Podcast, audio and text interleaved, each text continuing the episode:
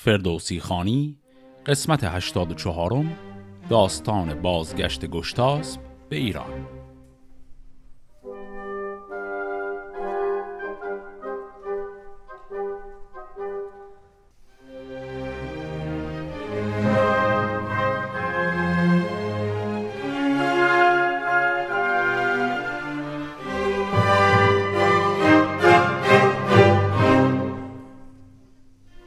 قسمت قبل با افشای گشتاس به عنوان کسی که اجدها و گرگ رو کشته بود به پایان رسید و در انتها هم دیدیم قیصر روم که حالا نظرش نسبت به گشتاسب عوض شده او رو فرستاد به مأموریتی برای جنگ با پادشاه منطقه خزر به نام الیاس. حالا ادامه داستان. دگر روز چون بردمید آفتاب چو زرین سپر می نمودن در آب ز سوی خزر نای روین بخواست. همی گرد بر شد به خورشید راست. سرفراز قیصر به گشتاسب گفت که اکنون برون کن سپاه از نهفت.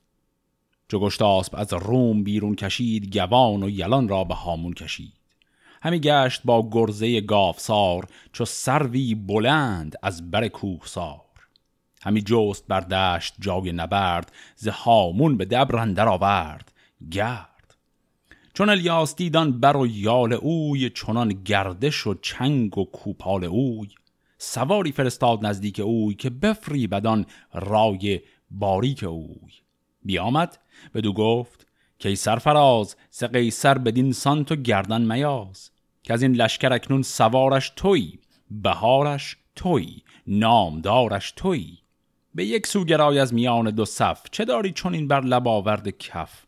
که الیاس شیر است روز نبرد به دیده درایت سبکتر ز گرد. اگر هدیه خواهی وگر گنج هست مسای از پی چیز با رنج دست. زگیتی گزین کن یکی بهره تو باشی بدان بهره در شهره همت یار باشم همت کهترم که هرگز ز پیمان تو نگذرم. پس اینجا یک نفر از طرف الیاس اومد برای تطمیع گشتاسب. گفت این لشکر غیر از تو که پهلوانی رو نداره. پس اگر تو گیر بیفتی کسی نیست کمکت کنه و الیاس هم خیلی قویه. تو بیا و هدایایی رو بگیر و اصلا بیا طرف ما باش در این جنگ و ما هم هوا تو داریم. بدو گفت گشتاسب که این سرد گشت سخنها از اندازه اندر گذشت. تو کردی بدین داوری دست پیش. کنون بازگشتی ز گفتار خیش سخن گفتن اکنون نیاید به کار. گه جنگ و آویزش کارزار. فرستاده برگشت و آمد چو باد. همی کرد پاسخ به دلیاس یاد. چو خورشید شد بر سر کوه زرد نماندان زمان روزگار نبرد. شب آمد. یکی پرده آبنوس بپوشید بر چهره سندروس. چو خورشید از آن پوشش آگاه شد ز برج کمان بر سر گاه شد. به بود چشمه روز چون سندروس ز هر سو برآمد دم نای و کوس. چکا چاک برخاست از هر دو روی ز خون شد همه رزمگه. جوی جوی. بیامد سبک قیصر از میمنه. دو داماد را هشت پیش بنه. ابر میمنه قیصر و کوس و پیل ابر میسر پور قیصر سقیل خب اینجا یکی دو تا نکته معلوم شد توی همین آرایش جنگی در انتهای قسمت قبل دو تا نکته بود که گشتاسب گفت این دوتا الان اینجا داره عملی میشه نکته اول این بود که گشتاسب اصرار کرد که اگر میریم جنگ همراه با من اون دوتا داماد دیگه که دروغگو از آب در اومده بودند اینا نباید باشن و نکته دیگر هم این بود که گفت خود تو یعنی خطاب به قیصر گفت که خود تو و پسرت شما پشت و پناه من رو باید داشته باشید. الان اینجا قیصر دستوراتی که به سپاه داد دقیقا عین همون حرف بود. دو تا داماد دیگه یعنی میرین و اهرن رو سپرد برن در انتهای سپاه و بعد خودش و پسرش رفتن جلوتر. و اسمی هم که از پسرش آمده بود سقیل این سقیل ربطی به سنگینی نداره. با سه سین نوشته میشه. دهاده برآمد ز هر دو سپاه تو گفتی برآویخت با شید ماه. به جنبید گشتاسب از پیش صف یکی بار زیر اژدهایی به کف. چون این گفت الیاس با انجمن که قیصر همی باش خواهد زمن که بر در چنین اژدها باشدش از ایرا منش با بها باشدش. چو گشتاسب الیاس را دید گفت که اکنون هنرها نباید نهفت. برانگیختن دست هر دو سوار ابا نیزه و تیر جوشن گذار از آن لشکر الیاس بکشاد شست که گشتاسب زان خسته گردد. نخست. بزد نیزه گشتاس بر جوشنش بخستان زمان کارزاری تنش. بیافکند از اسب بر سان مست بیازید و بگرفت دستش به دست. ز پیش سواران کشانش ببرد. چو تنگندر آمد به قیصر سپرد. بیاورد لشکر به پیش سپاه به کردار بادندر آمد ز راه. از ایشان چه مایه بکشت و گرفت جهانی بدو مانده اندر شگفت. پس اینجا دیدیم که در نبردی که بین الیاس و گشتاسب پیش اومد الیاس اول 60 نفر از سپاه خودش رو فرستاد به تنهایی روبروی گشتاسب که او رو زخمی کنن. گشتاسب هیچیش نشد. همه اون شستا رو از راه به در برد و بعدم اومد مستقیم سراغ خود الیاس. او رو اسیر کرد و کشید و برد و جلوی قیصر پرتابش کرد. پس کار الیاس اینجا عملا تمام شد. چو رومی پسندر هم آواز گشت یله کرد گشتاسب و خود بازگشت. این اصطلاح چو رومی پسندر هم آواز گشت منظور اینه که وقتی که لشکر روم بعد از اینکه گشتاسب الیاس رو شکست میده همه حالت غلبه در این جنگ به خودشون می‌گیرن. یعنی به عبارتی جنگ دیگه به نفع لشکر روم داره پیش میره. وقتی گشتاس می‌بینه اینطوره دیگه خودش ول می‌کنه و برمیگرده عقب. بر قیصر آمد سپه تاخته به پیروزی و گردن افراخته. ز لشکر چو قیصر بدیدش به راه ز شادی پذیره شدش با سپاه. سر و چشم آن نامور بوسه داد جهان آفرین را بسی کرد یاد. و از آن جایگه بازگشتند شاد سپه بود کلاه کی برنهاد. همه روم با هدیه و بانسار برفتند شادان بر نامدار.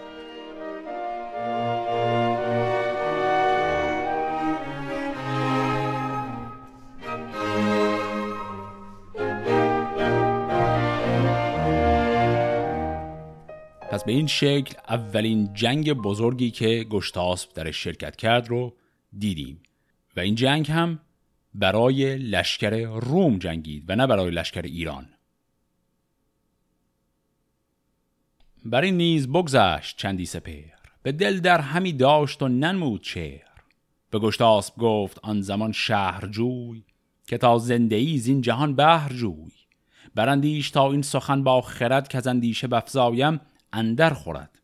به دیران فرستم فرستاده ای جهان دیده ای پاک و آزاده ای به لحراس گویم که نیم از جهان تو داری به دارام و گنج مهان. اگر باش نفرستی از مرز خیش نبینی سر مایه و ارز خیش به دیران سپاهی فرستم ز روم که از نعل پیدا نبینند بوم.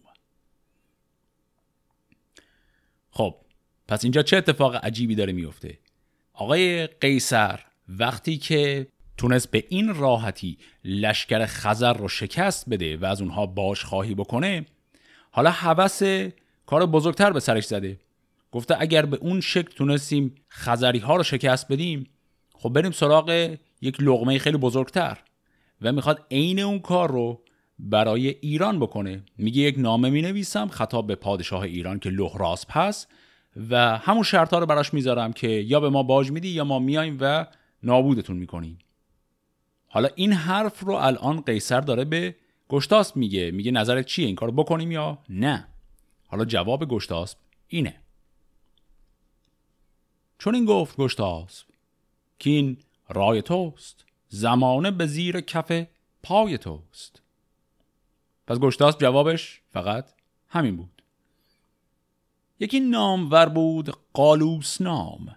خردمند و با دانش و رای و کام بخواندان خردمند را نامدار که در برو تا در شهریار بگویش که اگر باج ایران دهی به فرمان گرایی و گردن نهی به دیران بمانم به تو تاج و تخت. جهاندار باشی و پیروز بخت. وگرنی مرا با سپاهی گران هم از روم از دشت نیزه وران نگه کن که برخی زد از دشت او فرخزاد پیروزشان پیش رفت. همه بومتان پاک ویران کنم. از ایران به شمشیر نیران کنم. این کلمه نیران هم مخفف انیران هست. کلمه انیران یعنی غیر ایرانی ها پس اینجا داره میگه ایران رو از ایرانی ها پاک می‌کنم. یعنی همه ایرانی ها رو می‌کشم که طوری که ایران پر از انیرانی یعنی غیر ایرانی بشه. این تهدیدی که الان آقای قیصر روم داره می‌کنه. و همه این پیغام ها رو هم داره میده به فردی به نام قالوس که ببره به لحراس بگه. فرستاده آمد به کردار باد سرش پر خرد بود و دل پر زداد چون آمد به نزدیک شاه بزرگ بدیدان در و بارگاه بزرگ. چون آگاهی آمد به سالار بار خرامان بیامد بر شهریار که پیر جهان دیده ای بر در است همانا فرستاده قیصر است. سوار است با او بسی نیزدار همین راه جوید بر شهریار. چو بشنید بنشست بر تخت آج به سر برنهادان دلفروز تاج. بزرگان ایران همه زیر تخت نشستند شادان دل و نیکبخت. بفرمود تا پرده برداشتند فرستاده را شاد بگذاشتند. چون آمد به نزدیک تختش فراز بر او آفرین کرد و بردش نماز. پیام گران مای قیصر بداد. فرستاده خود با خرد بود و داد. غمی شد ز گفتار او شهریار برا شفت با گردش روزگار. گران مای جایی بیاراستند فرستاده را شاد بنشاستند. فرستاد زربفت گستردنی ز پوشیدنی ها و از خوردنی. بر آن بنواخت او را به بزم که گفتی که نشنید پیغام رزم. شب آمد پراندیشه پیچان بخفت. تو گفتی که با درد و غم بود جفت. چو خورشید بر تخت زرین نشست شب تیره رخ را به ناخن بخست بفرمود. تا رفت پیشش زریر سخن گفت هر گونه با شاه دیر. به شبگیر قالوس شد بارخواه ورا راه دادن نزدیک شاه. ز بیگانه ایوان بپرداختند فرستاده را پیش بنشاختند. پس الان تا اینجا خیلی جالب دیدیم که یک شب و روز کامل داره میگذره. این آقای قالوس اومد اینها دعوتش رو که شنیدند پیغامش رو که گوش دادن بعد او رو بردن جایی ازش پذیرایی کردن. کل شب رو لحراس همین جوری بیدار مونداش فکر می‌کرد چه کار کنه. با زریر پسرش حرف زد. الان دوباره این آقای قالوس رو به دربار دعوت کردند و و همه رو هم از اونجا بیرون کردند که با این آقای قالوس حرف بزنند بدو گفت لحراسب که پر خرد. مبادا که جان جز خرد پرورد. بپرسم تو را راست پاسخ گذار. اگر بخردی کام کجی مخار. نبودین هنرها به رومندرون بودی قیصر از پیش شاهان زبون. کنونو به هر کشوری باشخواه فرستاد و بر ماه بنهادگاه چون الیاس را کو به مرز خزر گوی بود با فر و پرخاش خر بگیرد ببندد همی با سپاه. بدین نام جستن که بنمود راه. فرستاده گفت ای سخنگوی شاه به مرز خزر من شدم باشخواه به پیغمبری رنج بردم بسی نپرسید از این بار از من کسی. ولیکن مرا شاه چندان نواخت که گردن به کجی نباید فراخت. سواری به نزدیک او آمده است که از بیشه ها شیر گیرد به دست. به مردان بخندد همی روز رزم هم از جامعه می به هنگام بزم. به بزم و به رزم و به روز شکار جهانبین ندیده است چون او سوار. بدو داد پرمایه تر دخترش که بودی گرامی تر از افسرش. نشانی شد از تو به رومندرون که نر اجده شد به جنگش زبون. یکی گرگ بود همچو پیلی به دشت که قیصر نیارست از آن سو گذشت. بیافکند و دندان او را بکند. و از او کشور روم شد بیگزند. بدو گفت لحراسب کی راست گوی کرا ماند این مرد پرخاش جوی؟ پس وقتی که این آقای قالوس دلیل کل این قضیه رو براشون گفت گفت که چرا قیصر انقدر قلدر شده و هی همه جا میره گفت دلیلش اینه که یک داماد جدیدی گیرش اومده و این مشخصات رو داره. و حالا لحراس داره می‌پرسه این داماد جدیدش شکل و شمایل و قیافش چه شکلیه؟ و این پاسخ رو آقای قالوس میده. چون این داد پاسخ که باری نخواست به چهره زریر است گویی درست. به بالا و دیدار و فرهنگ و رای زریر دلیر است گویی به جای. چو بشنید لحراس بکشاد چهر. بران مرد رومی بگسترد مهر. فراوان ورا برده و بدره داد ز درگاه برگشت پیروز و شاد. بدو گفت که اکنون به قیصر بگوی که من با سپاه آمدم جنگجوی. پراندیشه بنشست لحراسب دیر بفرمود تا پیش او شد زریر. بدو گفت که این جز برادرت نیست بدین چاره بشتاب و ایدر میست. درنگاوری کار گردد تباه میاسای و اسب درنگی مخواه. ببر تخت و پالای و زرین کفش همان تاج با کاویانی درفش. من این پادشاهی مرو را دهم نزین بر سرش بر سپاسی نهم. تازی در برو تا حلب چارجوی سپه را جز از جنگ چیزی مگوی. پس اینجا پیغام لحراس به زری رو کامل شنیدیم. این پیغام یک دو تا نکته مهم که داشت. برگردیم به ابتدای این داستان. کل این قهر کردن های گشتاسب یه بخشیش حداقل شامل این بود که گشتاسب می‌گفت پدرم حاضر نیست رو کراست ولی عهدی رو به من بسپره و این رو اعلام کنه.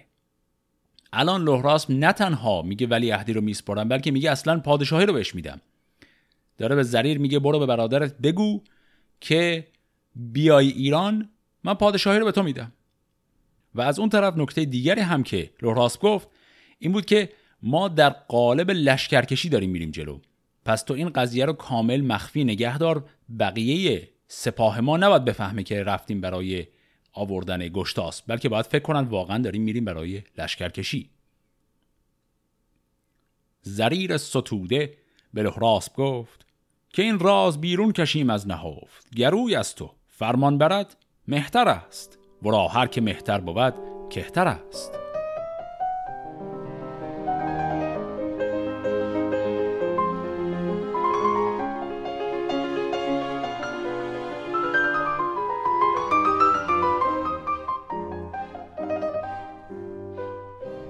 حالا گروهی از ایرانیان به همراه زریر می‌خوان برن برای این مأموریتی که لوراس گفت. نبیر بزرگان آزادگان ز کاووس و گودرز گشوادگان ز تخم زراسب آنکه بودند نیز چو بهرام شیروزن و ریو نیز. همی رفت هر مهتری با دو اسب فروزان به کردار آزرگوش اسب این اسامی هم که اینجا خوندیم یه اسم بهرام و یه اسم ریونیز داشتیم دوباره. و گفت که اینها از تخم زرسب هستن. پس اینجا به هر حال شخصیت های جدیدی داریم ولی با نام های تکراری نیاسود کس تا به مرز حلب جهان پر شد از جنگ و جوش و جلب. درفش همایون برافراختند سراپرده و خیمه ها ساختند. زریر سپه بود سپه را بماند به بهرام گردن کشو خود براند بسان کسی کو پیامی برد وگر نزد شاهی خرامی برد. از آن ویژگان پنج تن را ببرد که بودند با مغز و هوشیار و گرد. چون نزدیک درگاه قیصر رسید به درگاه سالار بارش بدید. بدا این همی فرش دیبا کشید بیامد به قیصر بگفتان چه دید. به کاخندرون بود قیصر دو جم چو قالوس و گشتاس با او به هم.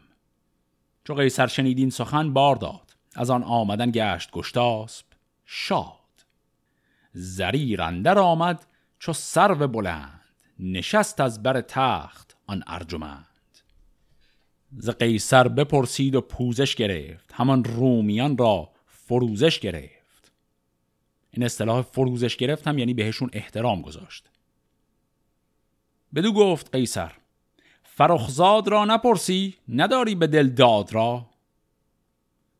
پس الان فهمیدیم که زریر وقتی میاد وارد این بارگاه میشه یه تعظیمی می‌کنه به قیصر و بعد به بقیه بزرگان رومی هم که در اونجا بودن هم احترام می‌گذاره. ولی اصلا به روی خودش نمیاره که گشتاسب یا همون فرخزادم اونجا هست. بعد از اون طرف گشتاسب هم خب شنیدیم که شاد شد از دیدن برادرش ولی اون هم فعلا خبری نیست ازش و چیزی نگفته. قیصر این وسط شاکیه که گفت چرا به فرخزاد احترام نگذاشتی؟ به قیصر چنین گفت فرخ زریر که این بنده از بندگی گشت سیر. گریزان بیامد ز درگاه شاه کنون یافت ایدر چنین پایگاه. چو گشتاس بشنید پاسخ نداد. تو گفتی از ایران نیامدش یاد چو قیصر شنیدین سخنزان جوان پراندیشه شد مرد روشن روان. که شاید بودن که این سخن کو گفت جز از راستی نیست اندر نهفت. به قیصر ز لحراس پیغام داد که اگر دادگر سر به پیچت زداد از این پس نشستم به روم است و بس. به ایران نمانیم بسیار کس. تو زیدر برو گر بیارای جنگ سخن چون شنیدی نباید درنگ. نه ایران خزرگشت و الیاس من که سر برکشیدی از آن انجمن. چون این داد پاسخ که من جنگ را بیازم همی هر سوی چنگ را. تو اکنون فرستاده ای بازگرد. بسازیم ناچار جای نبرد خب اینجا توی مراوده بین زریر و قیصر چی شد؟ زریر برگشت به قیصر گفت که این آدم فرخزاد یا هم گشتاس این یکی از بندگان درگاه ایران بوده که ول کرده اومده اینجا بعد حالا توی روم برای خودش دوباره کسی شده قیصر یه لحظه برگشت گفت که حالا احتمالا توی ذهن خودش گفت گفت که نکنه واقعا همچین چیزی بوده باشه. چون خب به هر حال مشکلی که قیصر و بقیه رومی ها تا حالا داشتن این بود که اصل و نسب و هویت واقعی گشتاسپ رو نمی‌دونن. و قیصر یه لحظه شک افتاد تو دلش. گفتگوی بعدی که با هم داشتن رجزخانی باز بین دو پادشاه بود که از طرف لحراسب زریر گفت که ما میایم و ما مثل الیاس و خزر نیستیم. میایم و تو رو بیچاره می‌کنیم و قیصر هم همچون جوابی بهشون داد. حالا زریر از درگاه بیرون رفته و قیصر می‌خواد رو کنه به گشتاسب و این شک خودش رو در میون بذاره. چو برخواست قیصر به گشتاسب گفت که پاسخ چرا ماندیان در نهفت؟ بدو گفت گشتاسب من پیش از این ببودم بر شاه ایران زمین. همه لشکر شاه و آن انجمن همه آگهند از هنرهای من. همان به که من سوی ایشان شوم. بگویم همه گفت ها بشنوم. برارم از ایشان همه کام تو درفشان کنم در جهان نام تو. پس گشتاس گفت بله درسته من بودم در دربار ایرانی ها و اجازه بده من به عنوان نامرسان برم و پیغام تو رو به لحراس بدم. بدو گفت قیصر تو داناتری بر این آرزو بر تواناتری چو بشنید گشتاسب گفتار اوی نشست از بر باره راهجوی بیامد به جای نشست زریر. به سر افسر و باد پایی بزیر. چو لشکر بدیدند گشتاسب را تر پور لحراسب را پیاده همه پیش اوی آمدند پر از درد و پر آب روی آمدند. همه پاک بردند پیشش نماز که کوتاه شد رنج های دراز. همان چون آمد به پیشش زریر پیاده ببود و شد از رزم سیر. گرامیش را تنگ در بر گرفت چو بکشاد لب پرسش اندر گرفت. نشستند بر تخت با مهتران بزرگان ایران و گنداوران. زریر خجسته به گشتاسب گفت که بادی همه ساله با بخت جفت. پدر پیر شد گر تو برنادلی ز دیدار پیران چرا بکسلی؟ به پیری ورا بخت خندان شده است پرستنده پاک یزدان شده است. فرستاد نزدیک تو تاج و گنج سزد گر نداری کنون دل به رنج. چون این گفت که ایران سراسر تو راست سر تخت با تاج کشور تو راست زگیتی یکی کنج ما را بس است که تخت مهی را جز از من کس است. برادر بیاورد پرمای تاج همان یاره و توق با تخت آج. خب کل اینهایی که شنیدیم حرفهای زریر بود. پس زریر اولش گفت که پدر پیر شده و حاضره که تاج و تخت رو بده و بعد گفت این رو به من گفته که به تو بگم و حرفش هم همون جمله قبلی بود که برگردی به ایران تاج پادشاهی مال توه. چو گشتاسب تخت پدر دید شاد نشست از برش تاج بر سر نهاد. نبیر جهاندار کاووس کیز گودرزیان هر که بود نیک پی چو بهرام و چون ساوه و ریو نیز کسی کو سرفراز بودی بنیز به شاهی برو آفرین خواندند. ورا شهریار زمین خواندند. ببودند بر پای بسته کمر هر آن کس که بودند پرخاش خر. پس اینجا فهمیدیم که وقتی که لحراسب داشت می‌گفت تاج و تخت من رو هم ببر که به گشتاس بدیم منظورش استعاری نبود. واقعا تاج و تخت رو بار اسب و شطور رو گاری کرده بودند برده بودند و اونجا عملا به همین سادگی و به همین سرعت تاجگذاری گشتاس رو انجام دادن. گشتاس نشست بر سر تخت تاج رو بر سر گذاشت و همه پهلوان ها هم به او ادای احترام کردند و به نوعی با او پیمان بستند. این پهلوان ها هم دقت کنید اعضای خاندان گودرز رو که گفت اون چند پهلوان جدیدی هم که معرفی شده بودن رو هم گفت.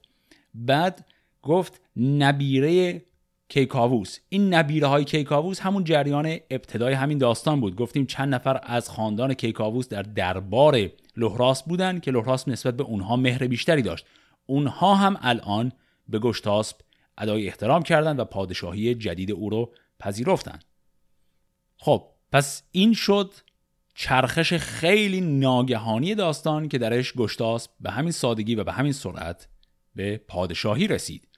خب حالا سوال اینه که چی گیره؟ قیصر میاد. قیصر روم این وسط خیلی عجیب و غریب سرش کلا به نظر می‌رسه رفته.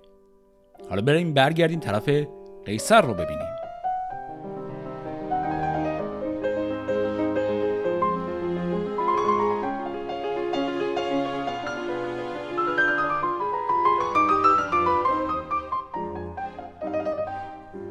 چو گشتاسپ دید آن دلارای کام فرستاد نزدیک قیصر پیام. که از ایران همه کام تو راست گشت. سخنها از اندازه اندر گذشت. همی چشم دارد زریر و سپاه که آیی تو تنها بدین رزمگاه. همه سر به سر با تو پیمان کنند. روانها به مهرت گروگان کنند. گرت رنج ناید خرامی به دشت که کار زمانه به کام تو گشت. فرستاده چون نزد قیصر رسید به دشت آمد و ساز لشکر بدید. چون نزد سپهدار ایران رسید به نزد دلیران و شیران رسید. چو گشتاسپ را دید بر تخت آج نهاده به سربرز پیروز تاج. ورادید گشتاسپ بر پای خواست. ز فرمان بران زود پالای خواست. بیامد ورا تنگ در بر گرفت سخنهای دیرینه اندر گرفت. بدانست قیصر که گشتاسپ اوست فروزنده جان لحراسپ اوست. فراوانش بستود و بردش نماز و از آنجا سوی تخت گشتند باز. و از آن کرده خیش پوزش گرفت بپیچید از آن روزگار شگفت. بپذرفت گفتار او شهریار همانگه گرفتش سرن در کنار. این شهریاری هم که الان شنیدیم منظورش گشتاسپه. پس گشتاسپه پیغامی داد به قیصر روم گفت که همه چیز خوب شده تو خود تنها پاشو بیا که می‌خوان اعلام صلح کنن با تو. و قیصر اولش به خیال این رفت که خب پیروز شدن. بعد که دید گشتاسپ روی تخت هست اومد عذرخواهی کرد گشتاسپ هم او رو پذیرفت. بدو گفت چون تیر گردد هوا فروزیدن شم باشد روا. بر ما فرستان که ما را گزید که او درد و رنج فراوان کشید. منظورش از او اینجا کتایونه. بشد قیصر و رنج و تشویر برد بسی نیز بر خوی برد برشمرد. به سوی کتایون فرستاد گنج یکی افسری سرخ یاقوت پنج. غلام و پرستار رومی هزار یکی توق پرگوهر شاهوار. ز دیبای رومی شتروار پنج یکی فیلسوفی نگهبان گنج. سلیح و درم داد لشکرش را همان نامداران کشورش را. هر آن کس که بود اوز تخم بزرگ وگر تیغ زن نامداری سترگ. بیاراست خلعت سزاوارشان برافروخت پژمرد بازارشان. از اسپان تازی و برگستوان ز خفتان و از خنجر هندوان. ز دیبا و دینار و تاج و نگین ز تخت و ز هر گونه دیبای چین. فرستاده نزدیک گشتاس برد. یکایک به گنجور او برشمرد. ابا این بسی آفرین گسترید. بر آن کو زمان و زمین آفرید. کتایون چون آمد به نزدیک شاه. عو کوس برخاست از بارگاه. سپه سوی ایران به رفتن گرفت. هوا گرد اسپان نهفتن گرفت. چو قیصر دو منزل بیامد ز راه انان تگاور بپیچید شاه. به سوگند از آن مرز برگاشتش به خواهش سوی روم بگذاشتش. پس عملا جایگاه قیصر رو در این بازی قدرت در کنار پادشاه ایران داریم می‌بینیم.